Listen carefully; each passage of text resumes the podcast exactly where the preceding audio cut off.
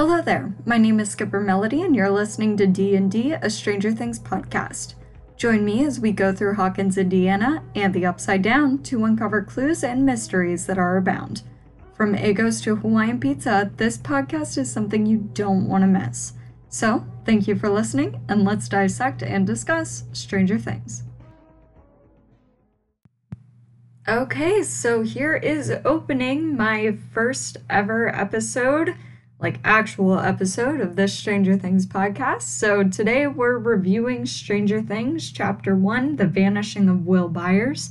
If you didn't get a chance to listen to the pilot, don't worry about it. I'll kind of explain as we go. The first thing we're going to do is the deep dive. So I'm going to kind of go through the episode, explain what happened, my thoughts on it, everything like that.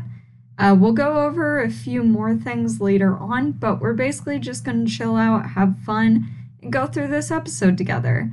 If you haven't watched any other episode of Stranger Things, that's okay. Really, for this, you just need to have watched the first episode of Stranger Things. So if you haven't done that, and if you've never watched Stranger Things, I'd suggest going to do that first and then come back and I would be happy to speak with you. So without further ado, let's jump in. I have a lead. They said they wanted proof, right? So let's give it to them. You're relentless, you know that? I just look forward to you never doubting me again. Okay, we have our opening shot on a sea of stars. It kind of fades into this. Very reminiscent of how Star Wars starts their films with the immediate bum, bum, bum, bum, bum, bum, bum, bum, bum, bum, bum, bum and there's the sea of stars behind it. Um, you know, there's that big clashing sound. So with Stranger Things, it opens on that sea of stars and it's really quiet. And especially now, like I've watched Stranger Things mm, probably five times all the way through specific seasons. I've probably watched more than that. But watching it now, I'm just waiting for like this Star Wars, like you're waiting for that to happen. But of course, it doesn't because this isn't Star Wars. Instead, we get the location title that kind of fades into the screen as well of November 6th, 1983, in Hawkins, Indiana. So, Netflix, when they originally released this show, there wasn't a lot of marketing about it. It was their first original, well, it was one of their first original shows that they put on. I think it was their second and there wasn't any marketing on it. They just dropped it on July 15th of 2016 and then it just catch like fire. So with us not knowing anything, now we know we're in the Midwest of the United States of America and we're in the early 80s, which is a fun time to be in. If you ever wonder why 80s culture is so big, it's because of this show. Uh, there's a lot of things that spurred because of this show. That is one of them. Anyone who follows Stranger Things on Instagram also knows that November 6th is now Stranger Things Day. So this episode is called The Vanishing of Will Byers. We'll see later that Will Byers does vanish on this night. And that's what starts the plot of the first season of Stranger Things. So November 6th is Stranger Things Day, and you should definitely celebrate it. Another big similarity to Star Wars is that after that title, location title comes on the screen, it fades away, and then it pans down from the starfield to see something called Hawkins Lab. We get another no- location title in front of it that says Hawkins National Laboratory, U.S. Department of Energy. Now, later on, we'll discuss if that's actually what it's being used for. It's really weird that this is actually US government, but you know, it's fine. Um, so, like I said, once again, very reminiscent of Star Wars. Um, we find out a lot of things in this episode, and that there is a girl named Eleven. So, when I was watching it this time around, I was thinking, hey, in A New Hope, they pan down from the starfield and we see uh, Princess Leia Organa's ship running away from the big star destroyer that the Empire has. So you're panning down to see the villains chasing after a good guy. And you know, later on in the episode, we find out that the people that work at Hawkins Lab are chasing after our female protagonist, Eleven, or one of our female protagonists. So it was just reminding me of that. So let's keep on going. Uh, this set piece was actually an old Georgia Mental Health Institute that is now used as a building for the private Emory University in Atlanta, Georgia. So, this is somewhere that you can go see. I think the insides were filmed at a separate filming studio, but the outside, they use the facade of it. The next cut we have is to a hallway shot. In my notes, I put, We got a hallway shot coming, boys, because hallway shots are the best. Know, we're cut to the inside of the lab with a closing in shot on the door. Once again, it's very quiet, so you're just waiting. And then that Star Wars bum, bum, bum, bum finally comes, but instead, it's just a guy running through the door and he like barges through it and it just opens. I'm doing a lot of hand gestures and you can't see me, so this is a lot of fun. Okay, so I did check at the end of the credits what this guy's name was, and his name is just Elevator Scientist, so I am calling him Matt the Radar Technician. I know that he does not have a lot of screen time in this episode and he's really not that important, but he is now Matt. So that's his name. There you go. Email me if you have any objections. All right, so as Matt is running, we see that lights are flickering on and off, so there's something going on with the power. Uh, but one of the funny things that you can notice is that when he gets to the elevator, the elevator is working completely fine. So obviously the power isn't going crazy for the elevator. And then, same with the security camera, there's a red light under it that's not flashing at all. So that's working completely fine. Apparently, it's just the lights that are going haywire.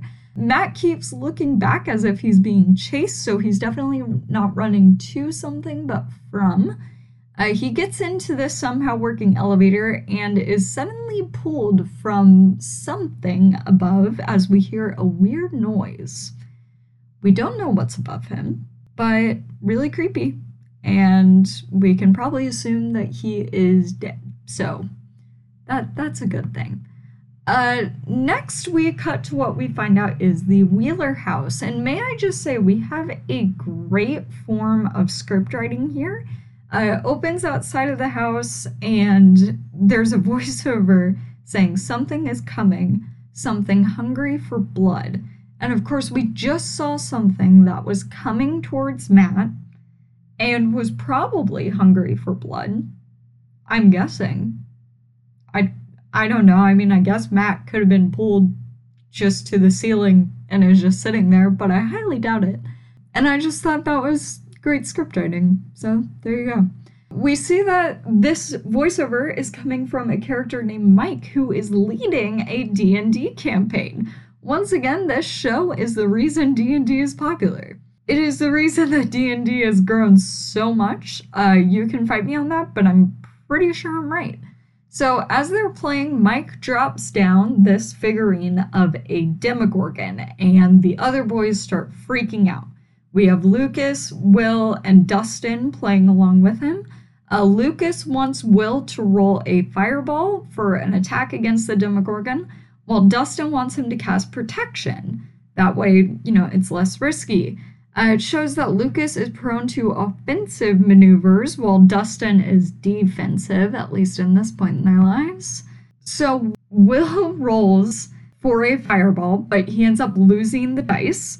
And when they end up finding it later on, it's a seven. So he ended up losing. And Lucas tells him not to tell Mike and that if Mike didn't see it, it didn't count. So they still have a chance to win if they pick up their game next week. Because, of course, our mom of Mike Wheeler is named Karen. We have a Karen in Stranger Things. We love it. Uh, Karen yells down at the kids and tells them that they need to go home because it's a school night. So just ruining D and D. Uh, these kids are in middle school, so I guess it's I I guess it's uh Okay, that she's saying that. Ted is the dad. Mike comes upstairs to ask Karen if, you know, they can still continue playing. Karen says no. And then he goes to ask the dad And Ted says, I think you should listen to your mother. And that really tells you all you need to know about Ted. Ted is a very like absent father when it comes to the kids. It gives Karen a lot of power when it comes to the kids. As we follow through the season, we'll actually find out Karen's a really good mom, at least in this season.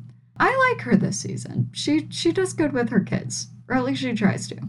Uh, we find out that Dustin is the best character ever. Like he he's just awesome. There's a box of pizza downstairs that they were eating, and he offers the pizza to the boys that are leaving. And the boys say no. And Dustin just looks exasperated. Dustin's like, What do you mean you're to leave this pizza here? This is perfectly good pizza. Why are you not to eat it? What's going on in your head? And so instead, he decides to go up the stairs in this house that's not his. So he's very comfortable in this house. But he brings the pizza for a character named Nancy. Uh, so Nancy's door is open into her room, and it is a girly room, pink wallpaper, frilly bedspread. Uh, but she's like a teenager. She's talking on the phone to a girl named Barb. She mentions a cute boy. Uh, and when Dustin asks her if she wants any pizza, she gets up from the bed, looks at him, gives him a sarcastic smile, and just slams the door in his face. And I feel like that's rude. And Dustin thinks the same thing. And he tells it to Mike while all the other boys are getting their bikes ready to leave Mike's house. And Lucas says that Nancy is dating a douchebag named Steve Harrington. Uh, Dustin recalls that Nancy dressed up for their Elven campaign four years ago as like a defense to Nancy's character. And Mike reacts in a very younger brother who doesn't like their older sister way he's basically just like, yeah, four years ago, and it's like, okay, Mike, give your give your sister some credit. Like, give credit where credit is due. All right, so after we leave Mike's house, uh, we watch the other three kids as they bike home. Will tells Mike before he leaves that he did lose to the Demogorgon. So even though Lucas told him to lie, Will Will's honest. He's an honest guy, and he tells Mike the truth. Uh, when he leaves, the lights flicker outside of Mike's house. Mike just kind of shrugs, turns off the lights anyway, and goes inside. Will and Dustin challenge each other to bike to Dustin's house, which is right down the hill. And Dustin tells him, like, hey, if you beat me, you can have any one of my comics. And Will, as he does beat Dustin, shouts that he wants his X Men comic 134. So Will starts driving down a road that we'll later find out is called Mirkwood. It's a very dark, abandoned road.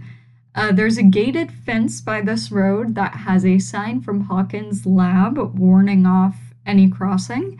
Will's bike light flickers on and off before he looks up and sees Slenderman in the road like Slenderman's there. I didn't know this was a Slenderman TV show, but apparently it is.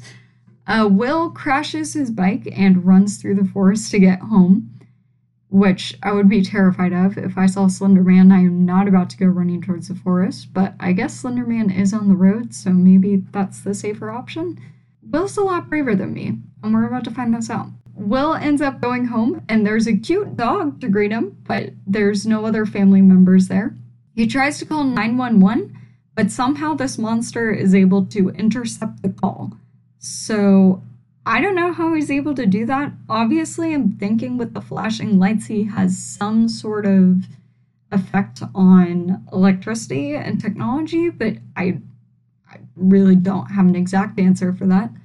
Uh, so, this monster also, along with their way to mess with technology, uh, Will had locked the door using a chain lock, and this monster is able to unlock that chain lock from the outside, just like not touching it, maybe with its mind.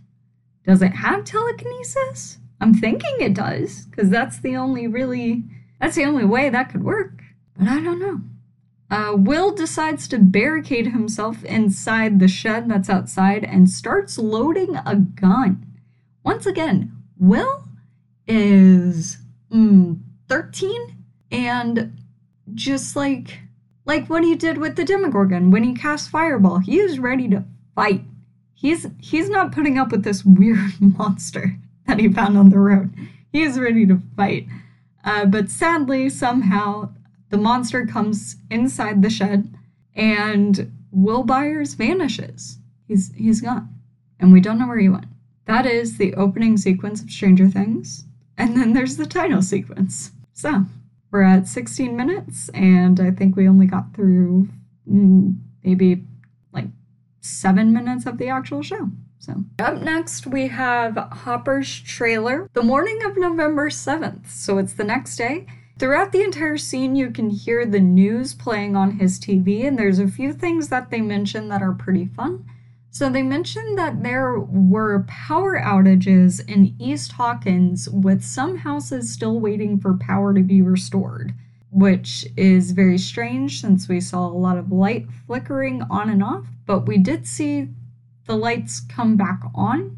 So I don't know I don't know what's affecting what, if there was actually a power outage, if it's something that the monster's doing. The other thing they mention is to pack an umbrella for that night, which is important. If there's one thing that Stranger Things does well, it's their continuity. The umbrella is a lot of fun to remember, so just keep that in mind.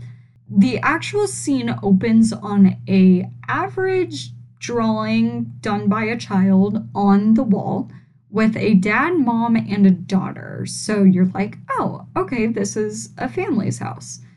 Uh, don't be so quick to judge. It pans around the room, and there are clothes on the floor, there are pills and beer bottles and cigarettes all around. There's leftover food on the tables, and then you see this man, shirtless, pot belly, sleeping on the couch, so he didn't even make it to his bed that night. And the TV's on, so he probably just fell asleep drinking beer and watching TV. Uh, he ends up getting up, he showers, brushes his teeth, lights a cigarette. Then he takes some pills, drinks beer, and has another puff of his cigarette. So that's the kind of life this guy has. But then, as he's getting dressed, you find out that he is the chief of police. So we have a leader in the county that obviously has some issues. Next up, we go to the Byers' house. Neither Jonathan or Joyce know that Will is gone yet. So Joyce is the mother of this household, and Jonathan seems to be the older brother. Jonathan is cooking some breakfast on the stove while Joyce is trying to find her keys to be able to drive herself to work we end up finding out that Jonathan wasn't home last night because he picked up a shift at work for the family. He said that uh, he thought that they could use the money, so we're dealing with a poorer household. Uh, from the bike ride the night before, we can tell that Will lived farther away from the rest of his friend group. So if they're living on the outskirts of town in order to afford the house, that could make sense. Joyce is typical working single mom, so she was working the night before and expected Jonathan to be there. And when she found out he wasn't, she kind of gets upset with him, but it, it's not too bad. So, what we see is after Joyce is able to find her keys, she realizes that Will isn't up and she yells at Jonathan for this and says that it's Jonathan's job to wake Will up and apparently also make breakfast, and no doubt probably take him to school as well. So Joyce puts a lot on Jonathan's shoulders and expects a lot of him, which is, I mean, okay for certain families, but also like cut him some slack. He was trying to do a nice thing. When Joyce realizes that Will never came home, she calls Karen and asks if Will stayed the night. And Karen says no, and then asks, like, is anything wrong? And Joyce saves face by saying that Will went to school early. So, this is kind of a fun detail just because it means that Joyce is conscious about her uh, reputation in the town, her self image. And so, she doesn't want this news getting out yet, and especially not to Karen, which is interesting. Next up, we have some scenes at the middle school. It's on the same location as the high school, which again is very reminiscent of the Midwest. They're in Indiana. My school that I went to when I was living in the Midwest, we shared a busing route with the middle school, at least for the freshman building. They had like the middle school, the freshman building, and then the high school, which was sophomores to seniors. So the first year of the freshman building, they shared a bus route with the middle school. Then the second year, they had rebuilt the freshman building and it was on the same campus as the high school. So then we shared a bus route and the middle school got their own bus route. But so I'm used to that sort of thing happening. So that was just fun to see. The kids roll up to school on their bikes and don't lock their bikes. There are no bike locks on any of these bikes. So I I mean I guess there's an honor system. I I really don't know who's regulating that. Uh, they do remark that Will isn't there, and that usually he would be, but they they don't know what's happened yet. So next up, we have some bullies that pull up, and my note just says bullies are bullies. The main bully, I'm I'm not. I don't want to look up their names because they're just bullies. They don't deserve it. but they have nicknames for all the people. So Lucas gets the nickname Midnight, which is problematic. Mike gets the nickname Frogface, which I just want to say, Mike, Tom Holland had the same deal. And look how he turned out. So just calm down. I know you're in 1983, but like, it's gonna be okay. Frogface is cool. And then Dustin gets toothless, which is actually really mean because this is due to a disease that he was born with. Uh, and it's fun because the actual actor was born with it and they put it in the show. So it, it's cool. He actually names the disease in the show, so it gives some uh, representation to that character. So next up, we go over to the high school after we're done with the bullies, and we see Nancy walking down the hall into the school, and her friend Barb shows up. They start talking about this popular Steve Harrington. Apparently, Nancy has made out with him a couple times and Barb thinks that they're gonna get married. So it's very much a best friend conversation that they're having. Uh, but Steve leaves a note in Nancy's locker to meet up with him in the bathroom. She does. They have a quick makeout session. Steve asks her out on a date that night, but Nancy says that she has to study. Steve finally convinces her to hang out with him instead. Nancy tells him to meet at Dearborn and Maple to study. And Steve says that he will be stealthy, like a ninja. Which I'm like, okay, if this is your house, I really don't know why you're saying meet at Dearborn and Maple. Those are just two streets. You're not even giving him a number we end up finding out that Nancy lives at the end of a cul-de-sac. Usually a cul-de-sac has three houses on it. So he just has to choose from three houses. I really just don't think these directions are suitable for Steve Harrington. But, you know, I, I mean, at the end of the episode, we find out that he's able to get there. So what do I know? All right, next we go to the police department where we get the famous line mornings are for coffee and contemplation. I cannot tell you how many coffee mugs I've seen with this quote on it. This quote was so popularized. It it was just Hopper's quote and it was perfect. So Hopper is being told basically everything he's missed that morning by his receptionist Flo. He came in late to work and Flo tells him that um, some kids are stealing garden gnomes, which Hopper replies with disinterest. And then that Joyce's kid is missing, which Hopper seems to react with the same disinterest. So, love that this guy views kids stealing garden gnomes and a missing kid as the same thing, which is great. So, you know, kind of paints his character in a negative light.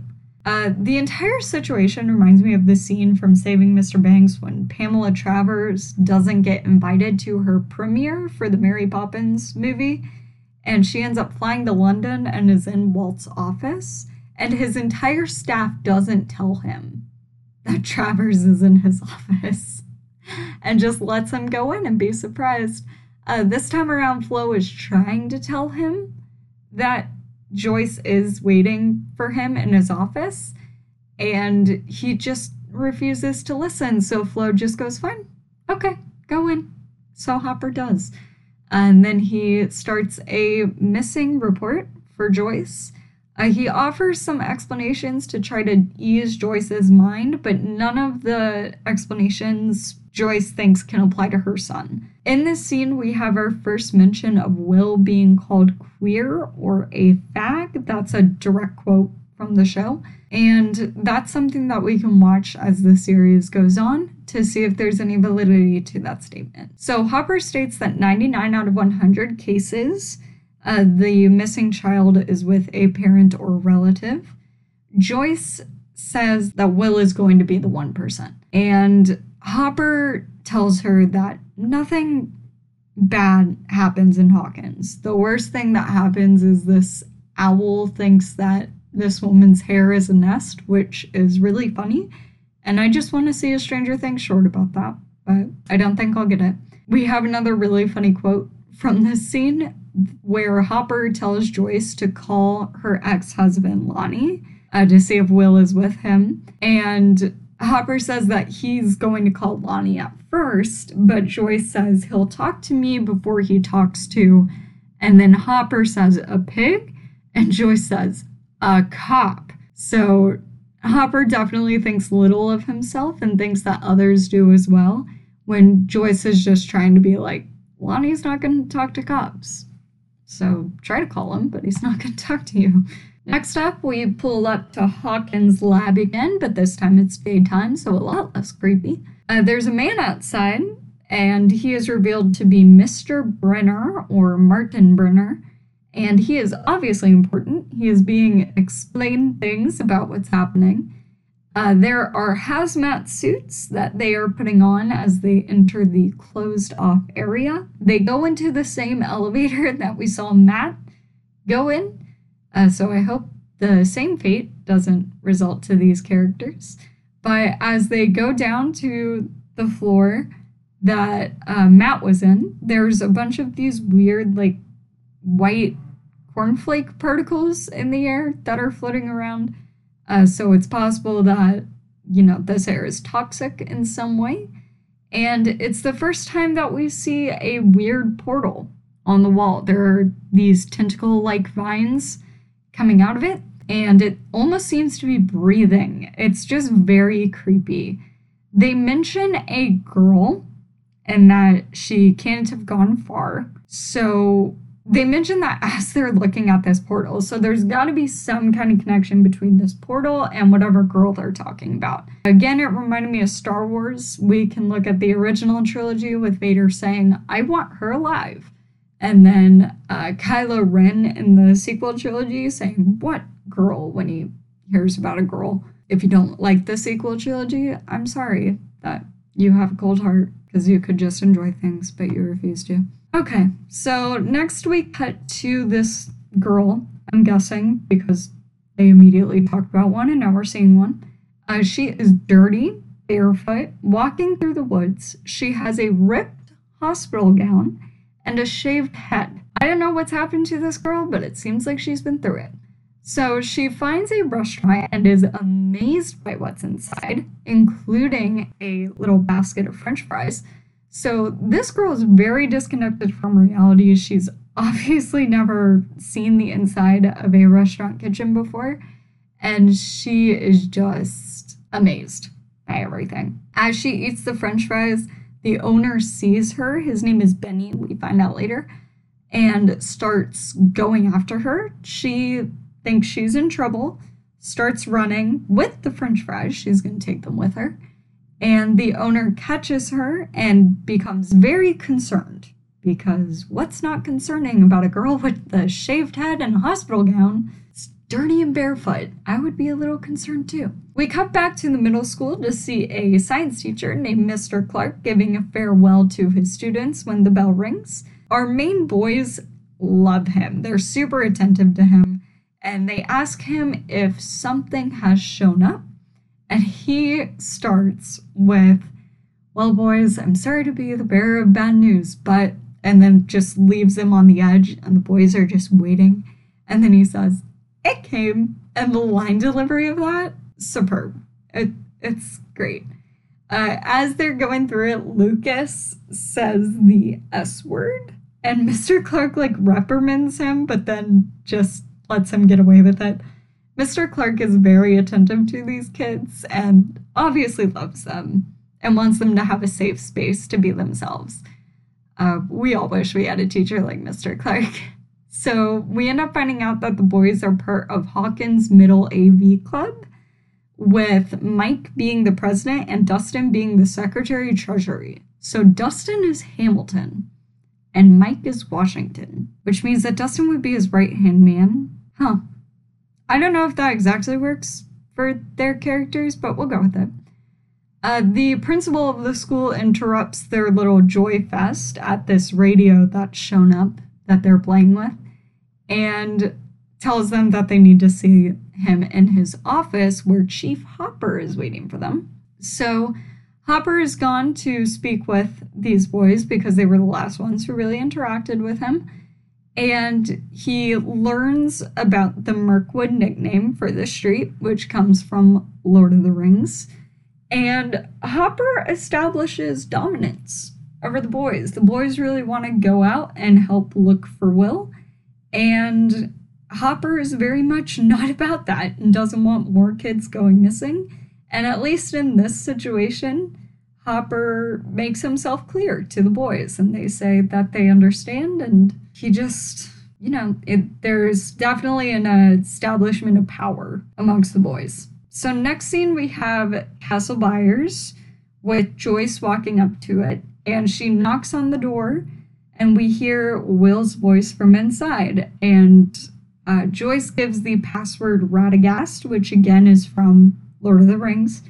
Joyce goes inside and shows him that she has two tickets for Poltergeist, which why would you take a 13 year old to go see Poltergeist? I watched Poltergeist when I think I watched it when I was 13 and it scared the crap out of me. And I did have nightmares for a week. So Joyce would not want to take me to see Poltergeist. Will apparently is or was scared of witches, and Joyce makes fun of him for it. It's a really cute scene. It's really funny.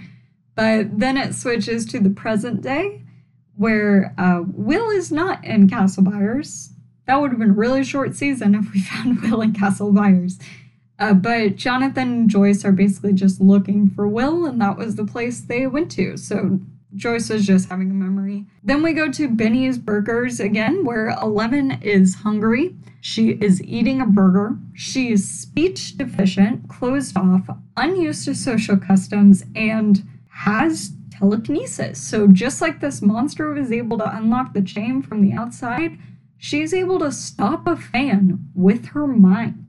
Just turn it off. Done. We find out that she has a tattoo of a number on her wrist and that that is her name. Uh, Benny makes a call to social services like any sane person would do.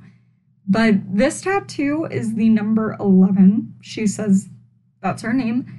And it just makes you think, why why is there an 11 tattooed on her wrist? It almost makes it seem like she's a experiment. The only other instance of tattoos on wrist and shaved heads is the Holocaust, which I'm not going to get into here. That got really dark, but this show gets really dark, so I think that's fine. Um, you know, it, it does make her seem like an experiment, or definitely that they want to take the humanity out of her. So, whatever they were doing, they didn't want to look at her as a human. They wanted to look at her as a subject, which is kind of frightening. So, I, don't know what's going on with her, but there were obviously some very scarring things that probably happened. Also, I just want to point out, very much like the Holocaust that I brought up, um, it's going to get dark for a second. It's okay. If you're triggered by that time in history, please just jump ahead a few seconds. I promise this will be quick. But when they were freeing people from the camps, they gave them food, and the people in the camps weren't used to the food that they were giving them. They were giving them food with seasoning on it and sugar and other things that their bodies were just not used to because they were so malnutritioned. And these people, like, their stomachs basically exploded because they couldn't handle the food that they were given. Um, so they had to be very careful with getting those people accustomed to regular food again. This girl is eating french fries, which have a lot of grease, and now she's eating a burger, which also has a lot of grease. And he wants to give her ice cream. I don't know what they were feeding her in Hawkins' lab. I don't I don't know what her diet was. That's never discussed anytime. But I doubt they were giving her greasy food burgers and fries. I seriously doubt it. And I have no idea what this girl was eating. And I'm like, honey, you're gonna you're gonna have a really bad time later on digesting this. And like, it's not something that's discussed later on. It's not a plot point, but realistically, this just isn't a good idea. Okay, so we go to Mirkwood with the cops. The other cops in the back are just idiots. Like every time Officer Callahan talks, he's just an idiot. I love him, but he's whatever. So Hopper takes some pills, which I don't know if they're pain pills. I have no idea. But then after he does so, he looks across the road and sees a dip into the forest and sees Will's bike on the ground. Now, the exposition fence from before that has Hawkins' warning sign, Hawkins' lab warning sign on it, is now gone. So Hopper doesn't get the expo- exposition fence, which is going to take Hopper a lot longer to find. Either that or the fence is on there and he's just ignoring it, which is also really funny. Which I'm like, I don't know. Like, Hawkins' lab would be my first suspect once we've decided that something malicious has happened, if the Hawkins lab sign is right there. I digress. Back to Hawkins' lab, we have an entire room dedicated to overhearing calls. We have a call room with people just sitting there listening to families and teenagers call each other. So that conversation that Nancy was having with Barb about a cute guy, probably overheard by Hawkins Lab, because they're just listening into everything. So we can assume that any call is being traced, which is very big brother of Stranger Things to do. So Hopper goes to the Byers household to return this bike um, but before he gets there, Joyce does try to call Lonnie. Lonnie doesn't answer, and she gets very frustrated. Uh, so when Hop comes, he turns into Detective Hopper. He notices that there's a dent from the back door of the house that leads over to the shed. There's a dent in the wall from where Mike threw op- not Mike, from where Will burst open that door and it hit the wall, left a dent. Uh, then the dog is outside barking at the shed, so Hopper gets suspicious and goes on in. A uh, thing you'll notice is that the gun that Will was loading is gone. And Will was holding the gun when he vanished. So I'm like, so I'm wondering, did you take the gun wherever you went to? I don't know, but the gun is gone too. So the gun has traveled somewhere along with Will. They're both gone. As he's in there, the light shuts off again and doesn't open until Officer Callahan comes through the door. Afterwards, Hopper calls for a search party because he is pretty concerned. And Officer Callahan just says the understatement of the year Hey, you think we have a problem here? I don't know, maybe. I. Officer Callahan, you're great. We're back to the Wheeler house, and Karen puts the kids on house arrest until Will is found which honestly is a smart idea for a parent to make if one kid is missing and we don't know why, and there is now a search party for him. Maybe kidnapper, serial killer? Like, no, I'm not letting my kids out of the house. That's not happening. I think that's completely reasonable. Nancy and Mike both don't think this is reasonable because they're teenagers and they want to do what they want to do. Nancy wants to hang out with Steve. Mike wants to go looking for Will. Karen says no.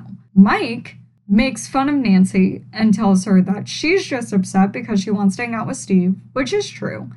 Uh, we find out that Karen and Ted did not know that Nancy was hanging out with someone named Steve, which is interesting. Both the kids leave the table in a fit of rage, and Ted keeps on eating his chicken where we get the funniest line from Karen that says, I hope you're enjoying your chicken, Ted, which is just a great line from season one. Next, we go to the search party where we get some more character development of Hopper.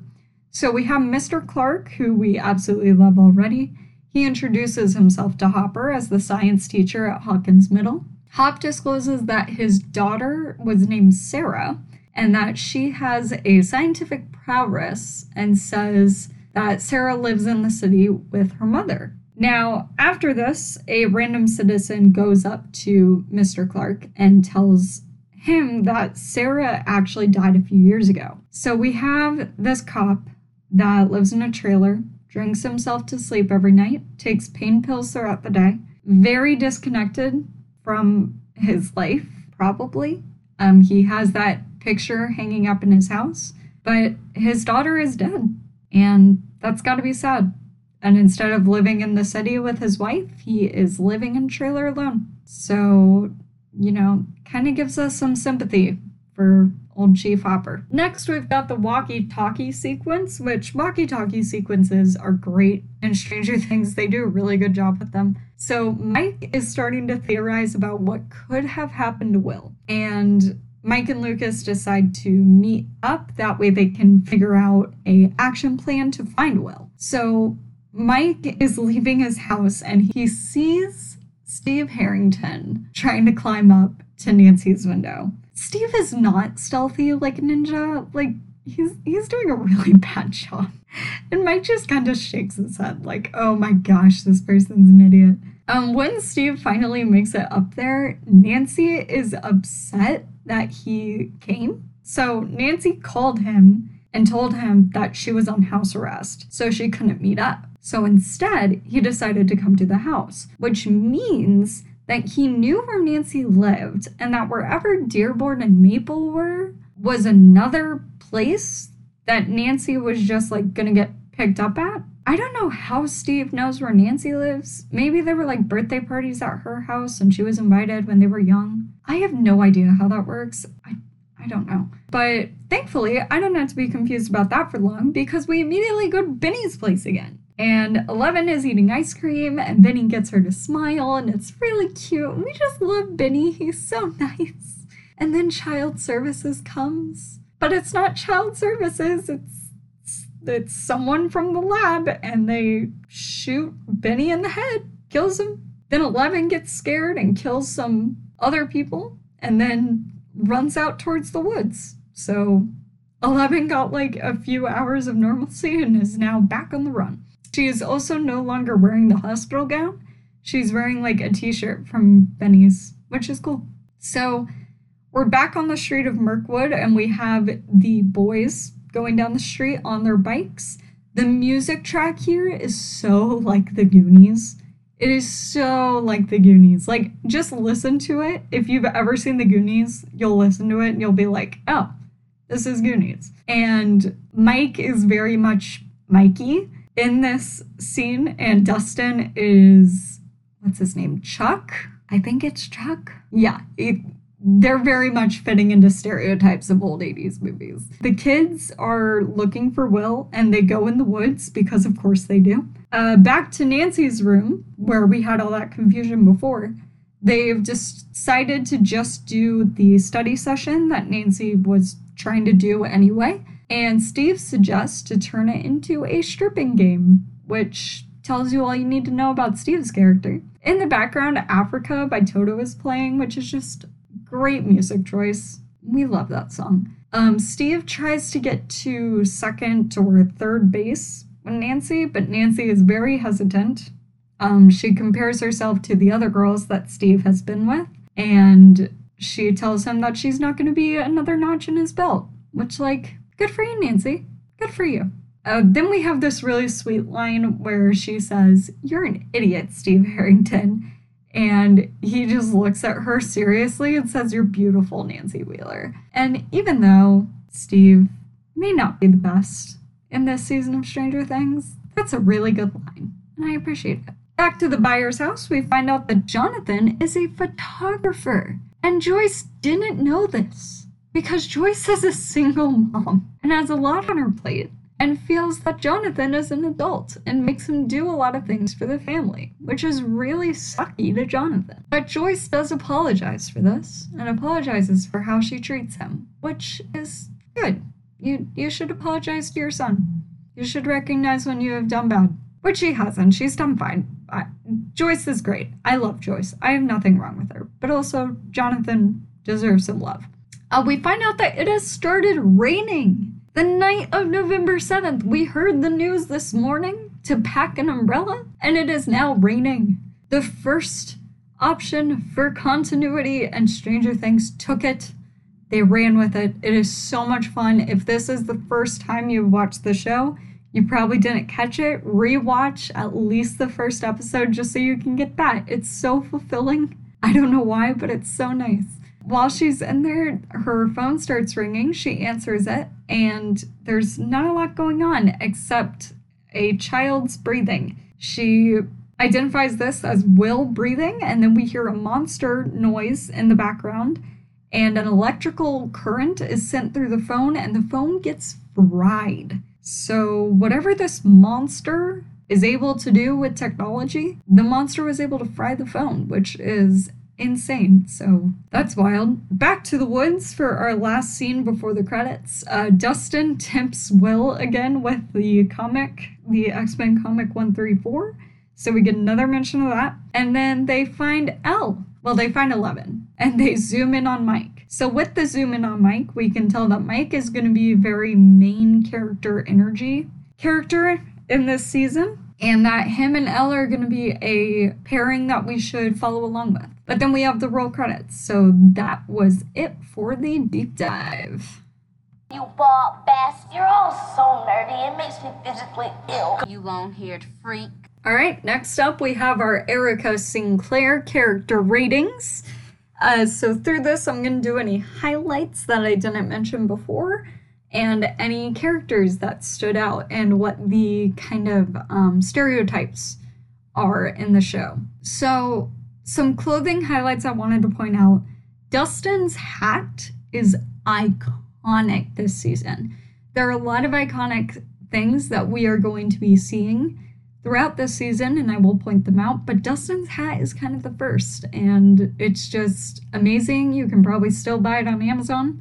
It, it's just one of those things that is always going to be around. Uh, next up, Lucas and Dustin are wearing coats that are very reminiscent of November's in the Midwest.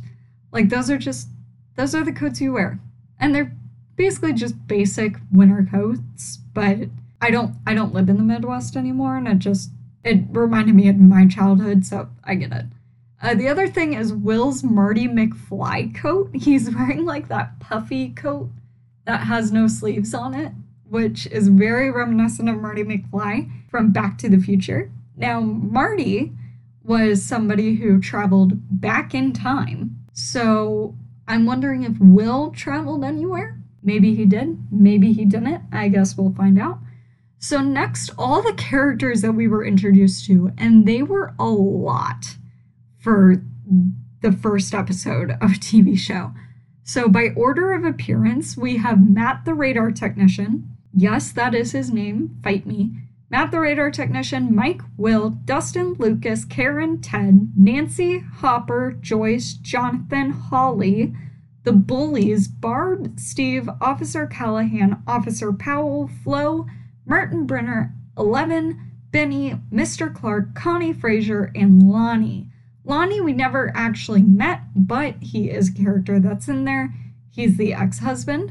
Uh, Connie Fraser was the woman who shot Benny and posed as social services. Benny and Matt, the radar technician, did not get a long time in this show, but they were standout performances. Let's be honest, especially Benny.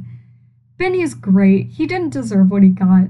He's fantastic. We love him. Mike, Will, Dustin, and Lucas are all nerds. Will has left for the season. He's he's not. I mean, I hope he comes back eventually, but uh, doesn't seem like he's going to be around for a minute. Uh, but Mike, Dustin, and Lucas are promising characters. I'm excited to see where they go. Nancy is definitely a Miss Perfect. I hope her character develops out of that. Uh, Steve is Mr. Popular. And I can see that getting really annoying. Eleven gets the title for strange in this episode. Eleven is the strangest character we get because uh, we really just don't know anything about her. So she is definitely the strangest. Holly is Mike's little sister. So there's Nancy, Mike, and then Holly. She is portrayed by two mini actresses, kind of like what they did with Full House with the Olsen twins. So she has a great scene in episode four, I think. But, you know, she's just come there to be cute. So those were Erica Sinclair's character ratings. Leave your train station. Stop waiting. Focus. Listen. Remember. Next up, for those of you that have not watched Stranger Things and are going to be watching along with me, I have Martin Brenner's Things to Notice or Remember. So these are things to keep in mind because they will come back. So be aware that the power flickers whenever the monster is near. This is something that we see a lot through this episode. So just keep that in mind because it's going to be a sign that he's coming. Mike's blue sweater and gray sweatpants combo that he was wearing for 10 hours during the D&D campaign. I'm going to keep it in mind. You guys keep it in mind because I think it comes back it comes back later and if it does, it's really disgusting. So, we're just going to keep it there. I want you to think about it. We'll move on. So, the monster has telekinesis. We're going to keep that in mind just because I don't remember any other instance where this thing uses telekinesis, but they use it to open the door lock, and I don't know how that works, so we're going to remember that. Um, the imagery alone of the chain lock unlocking from the outside is iconic. That will come back. That imagery comes back in season two. So just keep that in your mind. It's going to come back a long time from now, but it does. So just, if it hasn't already ingrained in your brain, ingrain it now. The lab is constantly listening to any phone call. We need to remember that because we can have some laughs with that, uh, but we can also be worried with that. So anyone who's calling, someone might be listening. I don't know if that's the same with the walkie talkies. I don't think it is, but with the phone calls, definitely need to watch it. So, those were this week's Martin Brenner's Things to Notice or Remember. Final segment here is Murray Bauman's Peek Behind the Curtain. If you have not watched every single episode of Stranger Things, there will be spoilers in this segment. This segment will not have an effect on any other thing that we talk about in next week's episode for the review of episode 2. So you do not need to listen to this. You're not going to miss anything. This is just general thoughts and discussion for those of us that have finished Stranger Things, and for those of you that have finished it and are just wanting to listen to people talk about it. So now that I've said that, I hope you're gone. I hope to see you next week. But let's get on with it. They don't spend their lives trying to get a look at what's behind the curtain. they like the curtain. This this would open the curtain and open the curtain behind that curtain. So, the peek behind the curtain. First of all, the logistics of the Demogorgon and the elevator scene. when you start thinking about this elevator scene with Matt the radar technician, it just gets really confusing because any other instance we've seen of the Demogorgon, it's not able to stick to the walls. It's not it's not like Spider-Man. It doesn't have Spider-Man powers. And when it falls through Joyce's ceiling, the ceiling becomes like a wave almost, and then he's trying to crash through the wave. And that's just not happening in the elevator. Like I I don't know how this creature is just up there. I also don't know how Matt goes into the elevator and does not see a freaking seven foot monster above him. Like, I guess as humans, we're not really able to see over the top of our head. Like, we're not really worried about that. But I just, I, I don't know why it bothers me, but it does. Um, second thing, mention of X Men comic 134. This comic has a lot of clues and a lot of speculation that can be done on it. One of the things I've noticed, uh, well, a few of the things I've noticed, um, the main character in it is the gosh, what's her name? The Phoenix? You can correct me on that. It's okay. I'm not going to think of her name. But basically, she's a member of the X Men who has telekinetic powers. And she's standing in it and she has her hand out, which is very reminiscent to 11. And then on the side, it talks about like how Phoenix is teaming up with the Hellfire Club, which the Hellfire Club comes in season four of Stranger Things. So it's like, is the Hellfire Club going to help Eleven in season five? I don't know. But basically, this comic is something that uh, Stranger Things draws from a lot, including things like Back to the Future, Star Wars, E.T., um, Goonies, things like that. Number three, does the monster have telekinesis? Once again, I do not remember the Demogorgon having telekinesis at all. I don't know if it actually does. It it just has it this one time. I don't know when it comes back. I don't know if it comes back. I I mean Vecna has telekinesis. The Mind Flayer does not have telekinesis. I I don't know what's happening. I don't know what's going on. Number four, why does Hopper react with such disinterest to Joyce's child being missing? Hopper and Joyce have a history from high school, and I just feel like Hopper would connect a little bit more. This is also something that I think I have an answer to already, which is just he's so disconnected from his life and he's just punishing himself so much for what happened with Sarah that he just doesn't care. He doesn't care anymore.